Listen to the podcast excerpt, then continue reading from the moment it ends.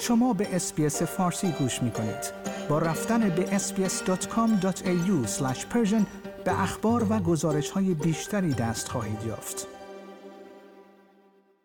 مقامات آمریکایی روز دوشنبه 5 فوریه گفتند که آنها به عراق پیش از یک سری حملات به اهداف مرتبط با ایران در این کشور اطلاع نداده بودند.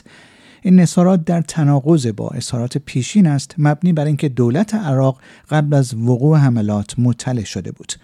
ودانت پاتل معاون سخنگوی وزارت امور خارجه در یک نشست خبری روز دوشنبه گفت در مورد این پاسخ خاص در روز جمعه یک اطلاعیه قبلی وجود نداشت. ما بلافاصله پس از وقوع حملات به عراقی ها اطلاع دادیم.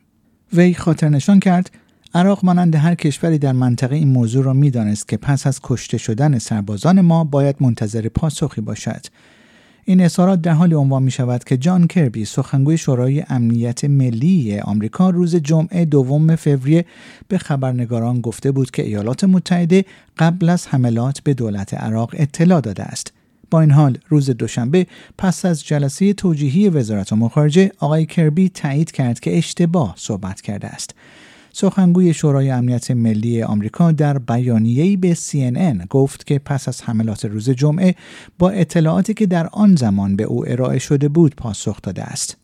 او گفت این اطلاعات آنطور که باید دقیق نبود و من از هر گونه سردرگمی ایجاد شده متاسفم با این اصاف ما این موضوع را چه برای مقامات عراقی و چه در کانالهای عمومی پنهان نکرده بودیم که به این حملات پاسخ خواهیم داد آقای کربی روز گذشته سهشنبه 6 فوریه بابت این اشتباه خواهی کرد. حماس می‌گوید جواب خود را به چارچوب پیشنهادی برای آتشبسی تازه در غزه ارسال کرده است.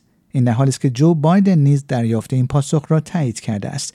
در همین حال دفتر بنیامین نتانیاهو نخست وزیر اسرائیل نیز اعلام کرده که مقام های اسرائیلی در حال انجام مذاکراتی برای بررسی پاسخ حماس به چارچوب پیشنهادی برای آتش بس جدید در غزه هستند. این پیشنهاد در حال ارسال می شود که در ماه نوامبر وقفه یک ای در جنگ میان ارتش اسرائیل و حماس با میانجیگری آمریکا، قطر و مصر برقرار شد و طی آن حدود نیمی از گروگانهای دربند حماس در قبال آزادی حدود 240 زندانی فلسطینی از زندانهای اسرائیل رها شدند.